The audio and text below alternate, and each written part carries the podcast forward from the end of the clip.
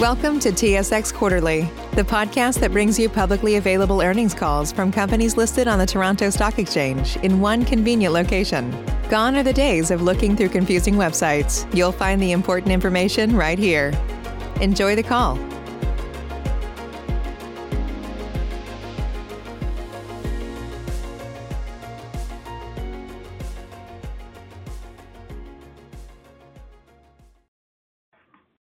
Afternoon, ladies and gentlemen, and thank you for standing by. Welcome to the High Liner Foods Incorporated conference call for results of the third quarter of 2020. At this time, all participants are in a listen-only mode. Following management's prepared remarks, we will conduct a question and answer session. Instructions will be provided at that time for you to queue up for questions. If anyone has any difficulties hearing the conference, please press the star key followed by zero for operator assistance at any time. This conference call is being recorded today, Friday, November 6th, 2020, at 2 P.M. Eastern Time for replay purposes. I would now like to turn the call over to Charlene Milner, Vice President of Finance for High Liner Foods. Ms. Milner, please go ahead. Good afternoon, everyone. Thank you for joining the High Liner Foods conference call today to discuss our financial results for the third quarter of 2020. On the call from High Liner Foods are Rod Hepponstall, President and Chief Executive Officer, and Paul Jewer, Executive Vice President and Chief Financial Officer. In a moment, I'll pass the call over to Rod for some remarks on our performance in the third quarter and the ongoing impact of COVID-19 on our business before handing over to Paul, who will review the financial performance for the third quarter. Rod will then make some final remarks before opening the call up for questions. I would like to remind listeners that we use certain non-IFRS measures and ratios when discussing our financial results, as we believe these are useful in assessing the company's financial performance. These measures are fully described and reconciled to IFRS measures in our MD&A. Listeners are also reminded that certain statements made on today's call may be forward-looking statements that are subject to risks and uncertainties. Management may use forward-looking statements when discussing the company's strategy and business in the future. Actual operating or financial results could differ materially from those anticipated in these forward-looking statements. High Liner Foods includes a thorough discussion of the risk factors that can cause anticipated outcomes to differ from actual outcomes in its publicly available disclosure documents, particularly in its annual report and annual information form. Please note that High Liner Foods is under no obligation to update any forward-looking statements discussed today. Earlier today, High Liner Foods reported its financial results for the third quarter ended September 26, 2020. That news release, along with the company's MD&A and unaudited condensed interim consolidated financial statements for the third quarter of 2020, have been filed on SEDAR and can also be found in the Investor Center section of the High Liner Foods website. If you'd like to receive our news releases in the future, please visit the company's website to register. Lastly, please note that the company reports its financial results in US dollars, and therefore the results to be discussed today are also stated in US dollars unless otherwise noted. High Liner Foods common shares trade on the Toronto Stock Exchange and are quoted in Canadian dollars. I will now turn the call over to Rod for his opening remarks. Thanks, Charlene, and good afternoon, everyone. Thanks for joining us today to discuss our financial results for the third quarter of 2020. I'm pleased to report another quarter of improving performance for High Liner Foods. Financially, we continue to make profitability gains as we shift the mix of our portfolio, expand new product offerings, and drive efficiencies from continued improvements across our organization. Operationally, we are fully dedicated to our customers and consistently meeting their evolving needs, supported by our robust and resilient supply chain and relentless focus on health and safety. Our food service business continues to recover, and we are supporting our customer needs with our value-added products that are well-suited to the new operating environment. On the retail side, we continue to deliver excellent fill rates, generate margin improvements, and secure new business wins across North America. As North America grapples with an emerging second wave of COVID-19, customer and consumer demand has potential to fluctuate wildly. Never has prudent inventory management been more important. Our success in serving our customers and in generating increased free cash flow can be attributed to how we forecast and manage our inventory. Our improving cash flow is a strong, vital sign for our business. It gives us confidence that we can comfortably support the dividend increase announced this morning while simultaneously investing in our business to fuel growth and continuing to reduce debt. We also remain confident that despite the ongoing challenges and uncertainty presented by COVID-19, we will deliver adjusted EBITDA improvements in 2020 and be able to go to market more aggressively in 2021 to generate top-line growth from our value-added business. I will be back shortly to share more on the opportunity ahead, but first, I will hand the call over to Paul to walk us through our financial performance for the third quarter. Paul, over to you. Thank you, Rod, and good afternoon, everyone. Please note that all comparisons provided during my financial review of the third quarter of 2020 are relative to the third quarter of 2019, unless otherwise noted. Sales volume decreased in the third quarter by 5.5 million pounds to 54.7 million pounds. In our food service business, sales volume continued to be lower due to the impact of COVID-19 on our food service customers. However, we did see improvement in the volume trend in the third quarter compared to the second quarter. In our retail business, sales volume continued to be higher due to the increased demand related to COVID-19, partially offset by lost business in the fourth quarter of fiscal 2019 that continued to impact volume year-over-year. The decline in sales volume was partially offset by new business and new product sales. Sales in US dollars decreased in the third quarter by $25.5 million to $194.6 million due to lower volume already discussed, as well as changes in sales mix. In addition, the weaker Canadian dollar in the third quarter of 2020 compared to the same quarter in 2019 decreased the value of US dollar sales from our Canadian dollar-denominated operations by approximately $500,000 relative to the conversion impact last year. Gross profit decreased in the third quarter by $3.5 million to $38.9 million. However, gross profit as a percentage of sales increased by 70 basis points to 20% compared to 19.3%. Gross profit reflects the lower sales volume discussed previously, partially offset by favorable changes in product mix. Adjusted EBITDA increased in the third quarter by $2.6 million to $19.1 million, and adjusted EBITDA as a percentage of sales increased by 230 basis points to 9.8% compared to 7.5%. Adjusted EBITDA reflects a decrease in distribution expenses and SG&A expenses, partially offset by the decrease in gross profit. In addition, the weaker Canadian dollar decreased the value of reported adjusted EBITDA in US dollars by approximately $100,000 relative to the conversion impact last year. Reported net income increased in the third quarter by $6.2 million to $3.8 million, and diluted earnings per share increased by $0.18 to $0.11. Sorry, increased by $0.18 to $0.11. The increase in net income reflects the increase in adjusted EBITDA discussed previously and decreases in share-based compensation expense, business acquisition, integration, and other expenses, and finance costs, partially offset by an increase in income tax expense. Excluding the impact of certain non-routine or non-cash expenses and share-based compensation, which are explained in our MD&A, adjusted net income in the third quarter of 2020 increased by $2 million or 51.3% to $5.9 million, compared to $3.9 million the same period last year, and correspondingly, adjusted diluted earnings per share increased by $0.07 to $0.18. Turning now to cash flows from operations in the balance sheet. Net cash flows provided by operating activities in the third quarter of 2020 increased by $30.8 million to $46.3 million, compared to $15.5 million in the same period in 2019, primarily reflecting favorable changes in net non-cash working capital and higher cash flows from operations, partially offset by higher interest and higher income taxes paid. The favorable changes in net non-cash working capital are the result of favorable changes in accounts receivable, inventories, and provisions, partially offset by an unfavorable change in accounts payable.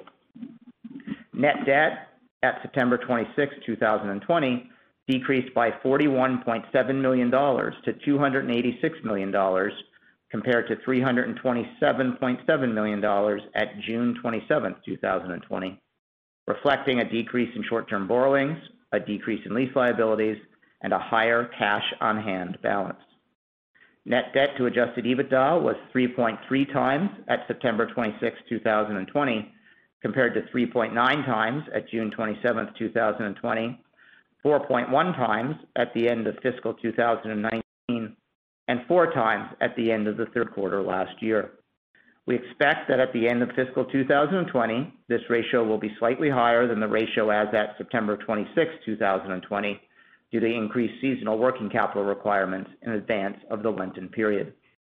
We remain very confident in our liquidity position as a result of prudent cash management and the early refinancing of our debt in Q4 2019. We do not have any impending debt maturities and will continue to utilize our $150 million working capital facility if required. Borrowings on this facility, net of cash on hand, are currently nil. The dividend increase of $0.02 per share announced by the board this morning reflects our improving financial and operating performance and represents a 40% increase. It's certainly good news, and it was a decision made with great care by the board, with due consideration to the ongoing impact of COVID-19 on our business. The increase moves us back closer to our traditional trailing EPS payout ratio. That concludes my financial review, and I will now turn the call back over to Rod for some final remarks before opening up the call to questions. Thank you, Paul. Overall, our retail business in Q3 continued to trend in the right direction in terms of both new business wins and profitability gains as we increase sales of our higher margin branded business, branded value-added business. As I mentioned last quarter, more than a half a million new customers entered the frozen seafood category since the onset of the pandemic in March. In addition, frozen seafood is the fastest-growing category in the frozen aisle, and consumers continue to make more trips to the grocery store. Nonetheless, frozen seafood remains significantly under-consumed compared to other proteins. Market conditions are ripe for growth for High Liner Foods. All signs are pointing towards health and wellness trends continuing, a prolonged period of consumers dining at home and turning to the frozen food aisle for more more frequently in search of delicious and easy-to-prepare seafood. To capitalize on this opportunity, we're focused on accelerating branded value-added margin growth in particular. Our large unprocessed seafood and shrimp business gives us a significant competitive advantage compared to others in the market, and we have the means and the scale on this side of our business. We have the innovation pipeline ready to go, and we have the supply chain integration and efficiency necessary to support growth. And crucially, we now have the free cash flow available to support increased investments in our business to support us playing offense in the market. We're already driving ahead with increased social, digital, e-commerce, and in-store marketing and promotion activities under our Seafood is Better campaign banner. We're pleased with the momentum generated during the quarter, and this is just the beginning of a more comprehensive marketing campaign. On the innovation front, our latest value-added shrimp innovation has strong acceptance from retailers across North America. Our Miso Cod product is doing extremely well, and our snacking products are helping to show consumers the opportunity to turn seafood to turn to seafood for any number of eating occasions. It's important to note that we see opportunity for branded value-added innovation across various price points, maximizing our consumer appeal. From premium to value segments, there's an opportunity to leverage the scale of our unprocessed business to create higher margin wins for us on shelf. At the premium end, we have recently launched Sweet Bourbon Salmon under our Sea Cuisine label, along with a High Liner branded pan-sear Parmesan herb sole, and we have a new branded value-added product coming in the new year at lower price points under the Catch of the Day label. Turning now to food service side of our business. As you are aware, the industry as a whole remains challenging, and many regions of Canada and the U.S. are once again seeing restrictions or temporary closures of restaurants and casual dining. We remain focused on helping our customers through these challenging times. We are doing all we can to provide support and solutions to their many pain points. Overall, our food service business remains well-positioned relative to industry, thanks to the diversity of our food service business, the steady demand from our institutional customers, the strength of our distribution network, and the solutions offered by our value-added products. We saw steady improvements in Q3 as a result of all of these factors. We also have been encouraged by the return of industry sales events and conference in a virtual format. We are using these events to showcase our repositioned food service offerings and target operator solutions. Our solutions-driven approach is appreciated by our food service customers and has led to a number of sales wins during the quarter. We continue to carefully monitor regional COVID restrictions and adapt our forecasting systems accordingly. This allows us to be very targeted with our sales plans and pivot as necessary to support our customers. As with our retail business, we are gearing up now to support a fast start to 2021 with three new product launches, two of which, our Alaska Wild Fries and Buffalo Shrimp, are successful value-added retail products that we have tailored for food service. I see a lot more potential for crossover like this as we grow our value-added offering in 2021, especially for products like these that are well suited for a takeout dining environment. To conclude, this quarter has provided further evidence of the progress we have made and that we are on the right track to deliver adjusted EBITDA improvements.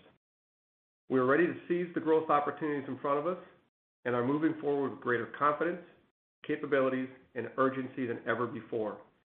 Our ability to do so rests on the hard work and dedication of our employees, especially those on the front line, and we'd like to thank them for their hard work. Their health and safety remains our number one priority. I look forward to your questions. Operator, please start the Q&A period. At this time, ladies and gentlemen, if you would like to ask a question, please go ahead and press star, then the number one on your telephone keypad. Again, that's star one to ask a question. Your first question today comes from the line of George Doumet with Scotiabank. Please proceed with your question. Yeah, good afternoon, guys.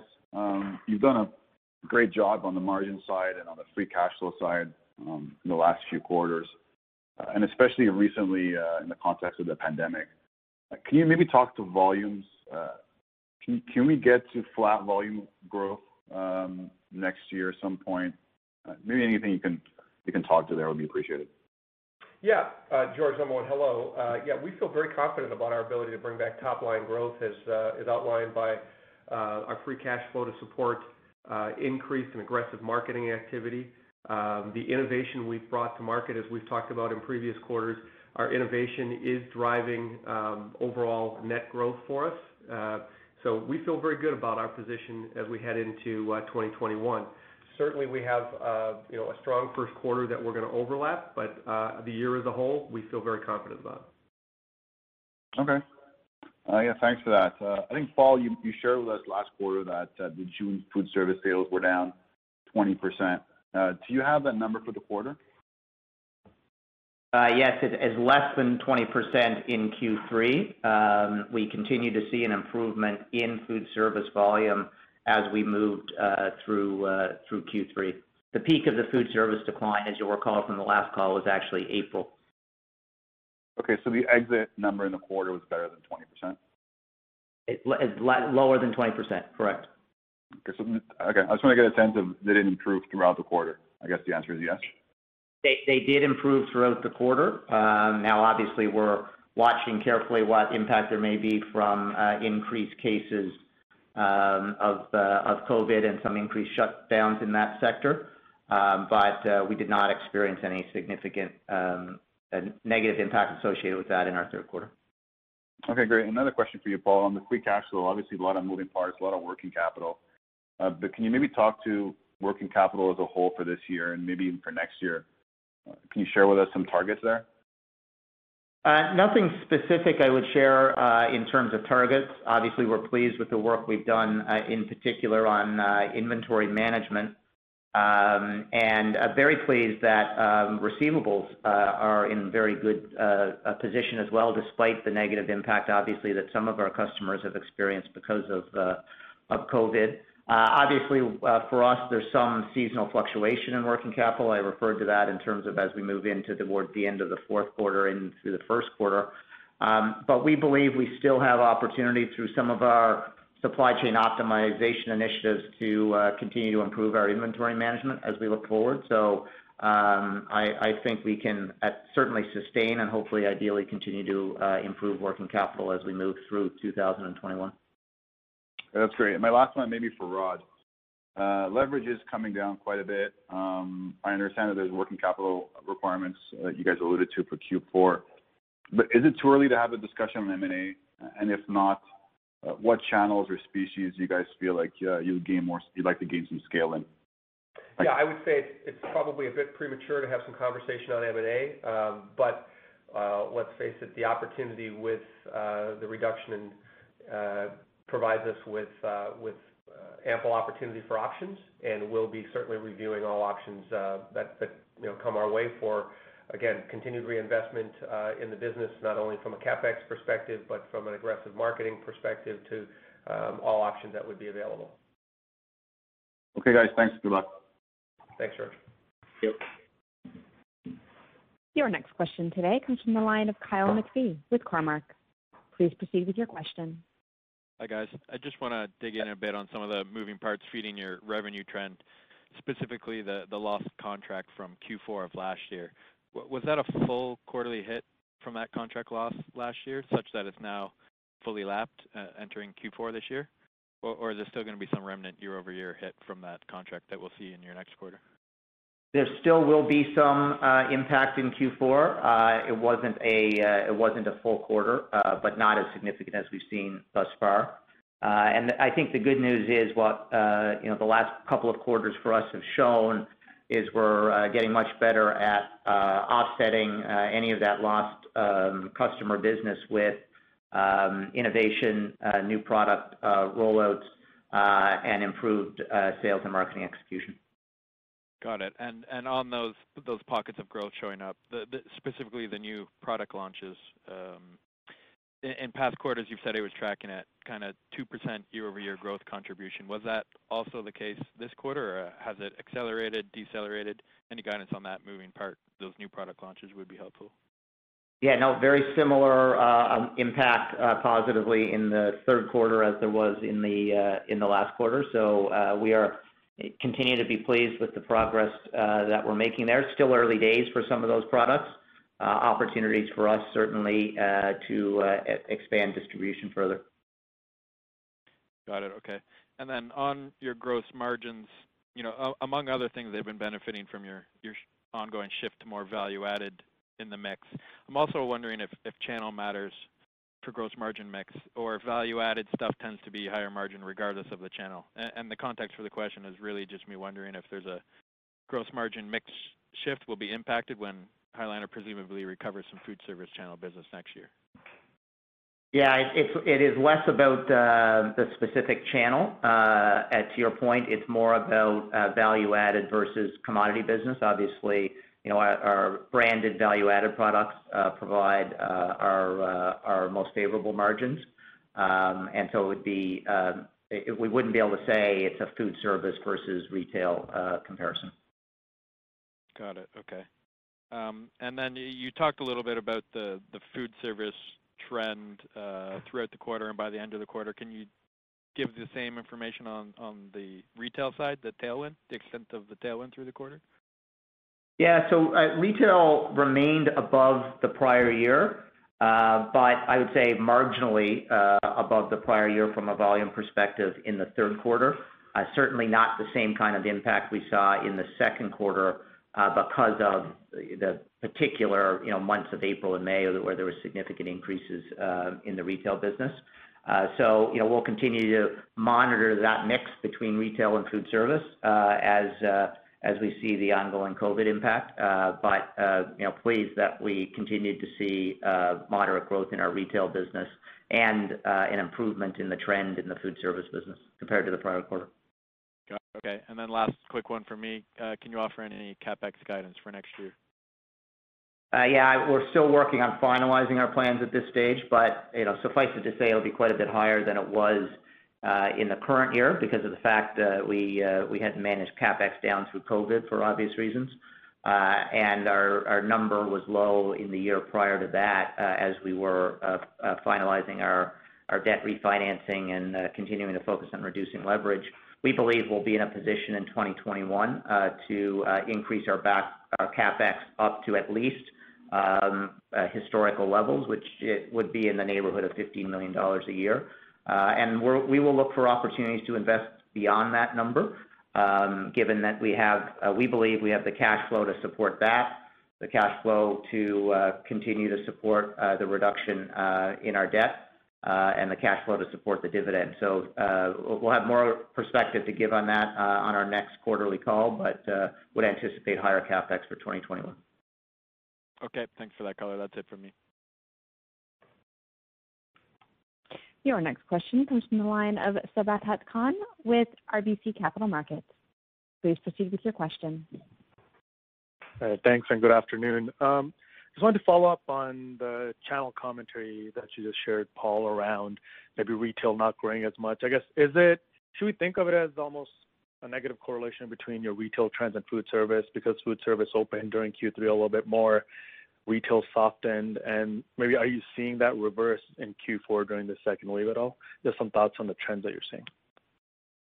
Yeah. I would uh, say that there is some correlation, clearly, between food service and retail. Um, as food service, you know, uh North Americans only eat so much, right? And so if they're eating more uh, in uh, food service occasions, then they're likely buying less at retail. So we did see some of that trend in the third quarter. Premature for me to comment, I think, on the fourth quarter, uh, other than you know, to say uh, you know, we're we're a month in, and you know, we uh, are pleased with what we see thus far. Um, was there, do you think perhaps based on the data that you have, maybe some element of you know, some pantry stuffing or freezer stuffing for that matter in Q2 perhaps, or was it probably more of a channel shift? Uh, no, I think there was, uh, and Rod will jump in on this as well. I think there was some freezer stuffing initially, for sure, as there was across all frozen categories. Uh, but there definitely was some channel shift, particularly earlier in the second quarter, uh, because you know, food service, for some of the food service establishments, it really wasn't an option. They just weren't open. Um, I think as we saw more and more restaurants open, we saw some Uh, strengthening in that part of the food service business. And I'd be remiss if I didn't remind folks that um, that's only part of our food service focus. We have a lot of uh, institutional and other business in food service, which doesn't have the same uh, significant change or variation that we saw in areas like casual dining. Okay, great. And then um just, I guess, on the last comment around the various sub-segments of food service, Uh, can you maybe share some of the trends that you are seeing there, maybe a bit more granular? I'm assuming the institutional stuff held in there. Uh, maybe some color there, please. Yeah, I would say, uh, Spot Sabahat, hello. You're exactly right. Our institutional business continued to perform very well, um, as did our our general broadline distribution business. But one of the other things that helped us immensely is the new sales um, Uh, targeting approach uh, that we put in play roughly 12-14 months ago. A very very specific uh, targeting approach for customers, allowed us to pivot much more quickly and secure significant wins with new customers in the latter months here of Q2 and and certainly through Q3. We feel good about not only the current mix of customer base we have, but our ability to acquire Uh, new customers, and much of it in a virtual uh, environment. Okay. And then uh just a comment, I guess, in the MD&A and the press release around frozen seafood growing faster or being the fastest growth category in the frozen food aisle. Have you seen expanded shelf space for frozen seafood, whether for the entire category or for yourself? Um, or has it been just the velocity that you're benefiting from? Yeah, I would say there's a number of things in there, uh, Samad. It is, uh, I haven't seen any specific uh, repositioning of the frozen aisle from its current makeup. So for us, it is certainly increased penetration with new product offerings, um, garnering new distribution within or filling distribution voids within our current products. But also it's about new customer acquisition.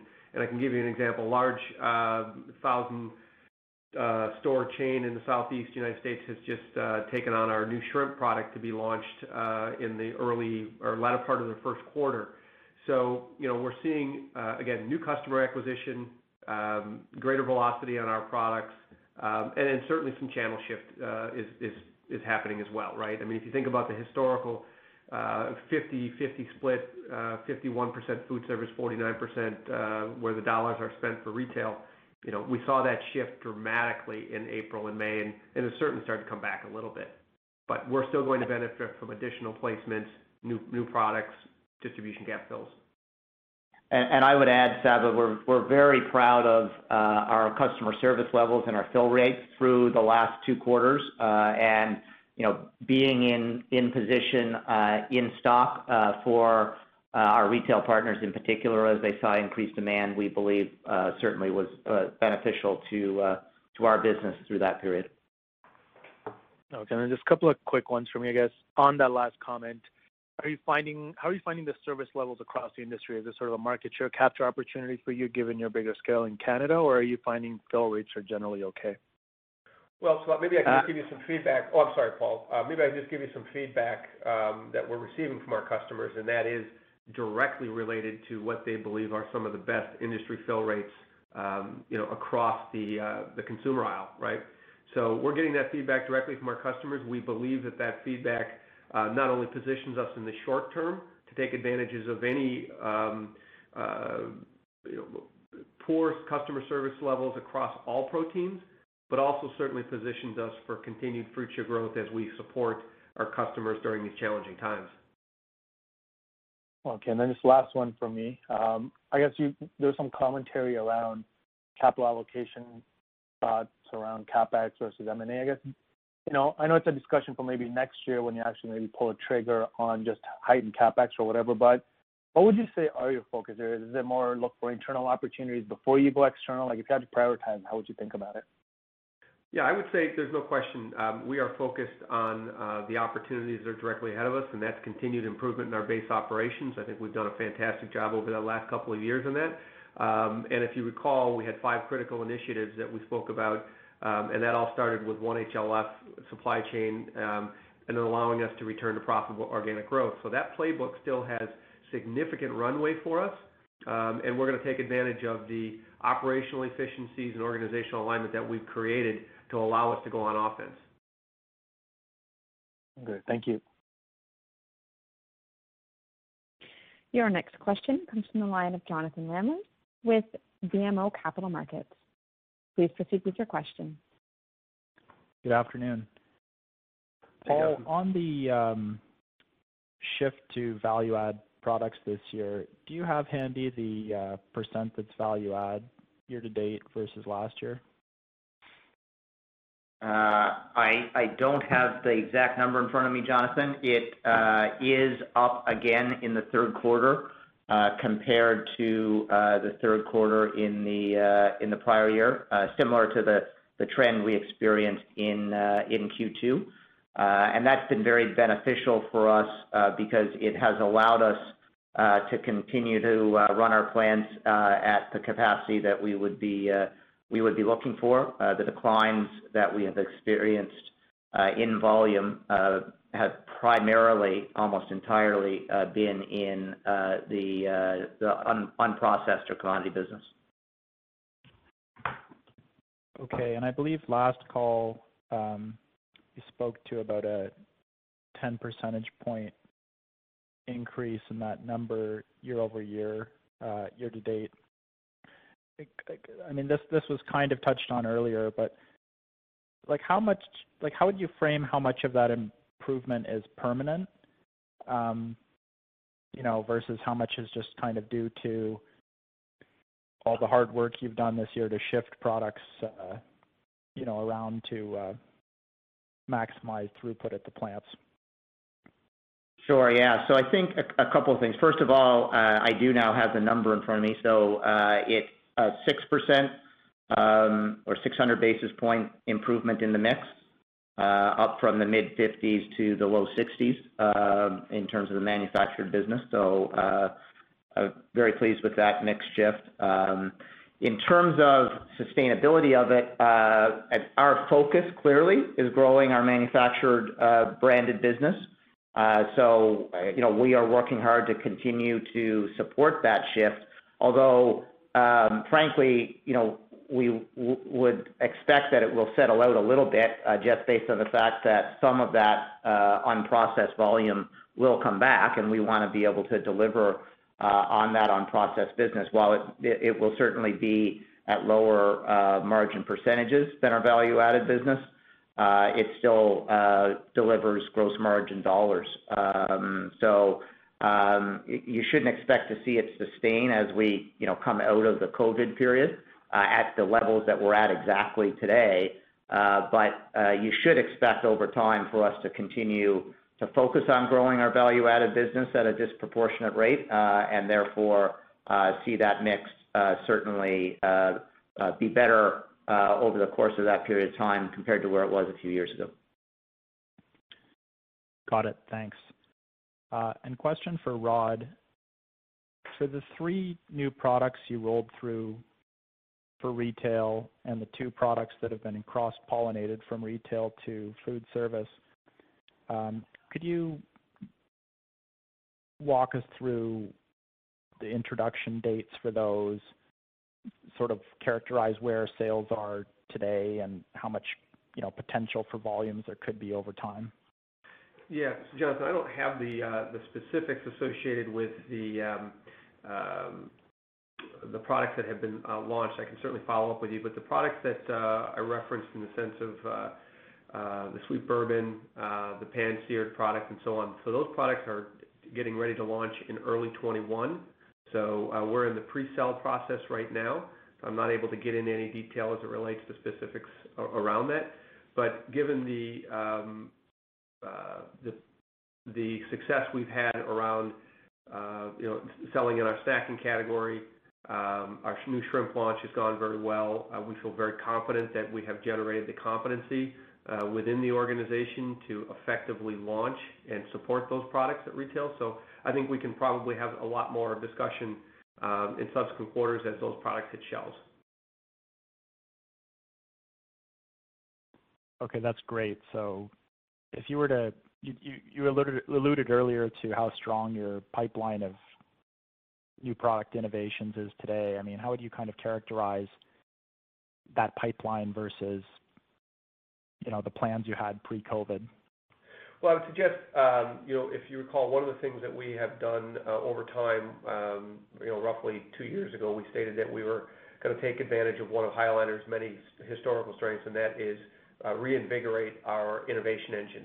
So that innovation engine not only comes in new product innovation for the entire enterprise, it also comes in innovation from the standpoint of bringing products that have historically been um, in Canada uh, and bring those to the United States or United States and bring those to Canada. An example of that would certainly be our pan-seared product.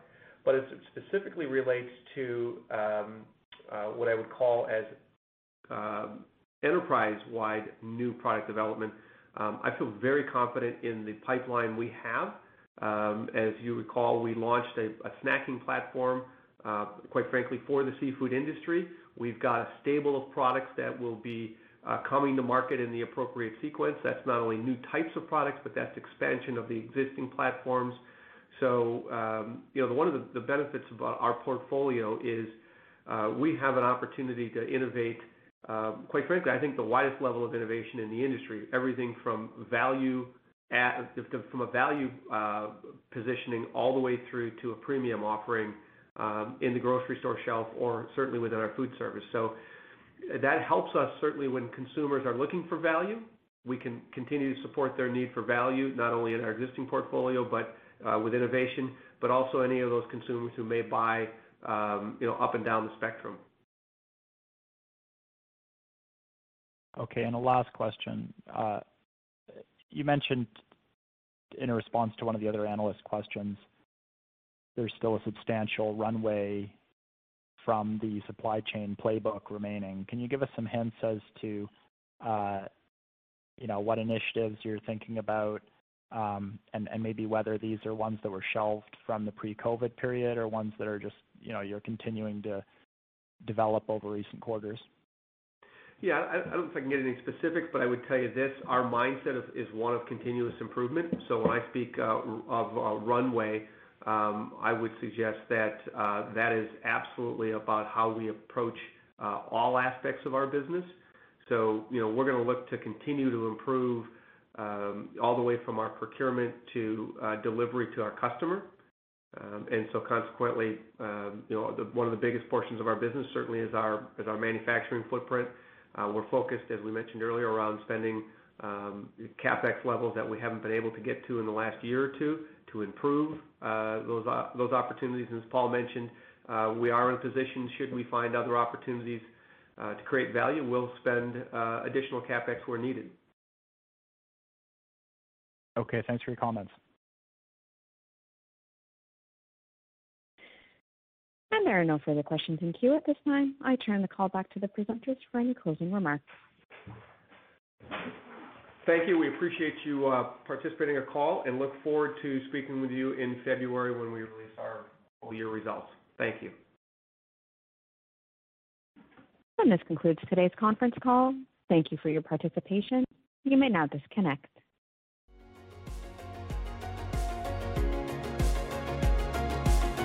Thank you for listening to TSX Quarterly. If you enjoyed the cast, remember to leave a good rating. And remember, for any additional inquiries, please consult the company's investor relations section on their website. See you next time.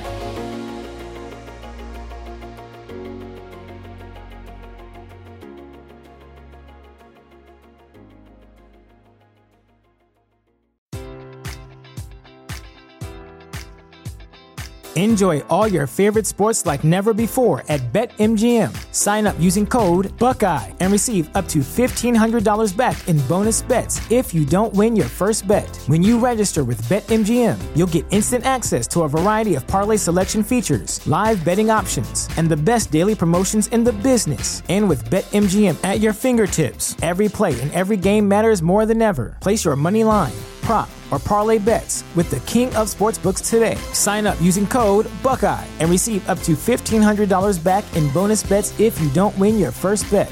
BetMGM and GameSense remind you to play responsibly. 21 plus and present in Ohio, subject to eligibility requirements. Rewards are non-withdrawable bonus bets that expire in seven days. Gambling problem? Call 1-800-GAMBLER. In partnership with MGM Northfield Park.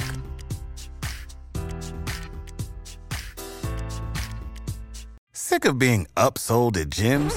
My guy, you're currently a base member. For $90 more, I can upgrade you to our Shred membership. For 130 more, you'll be a Swole member. And for just $300 more, you'll reach Sweat Platinum.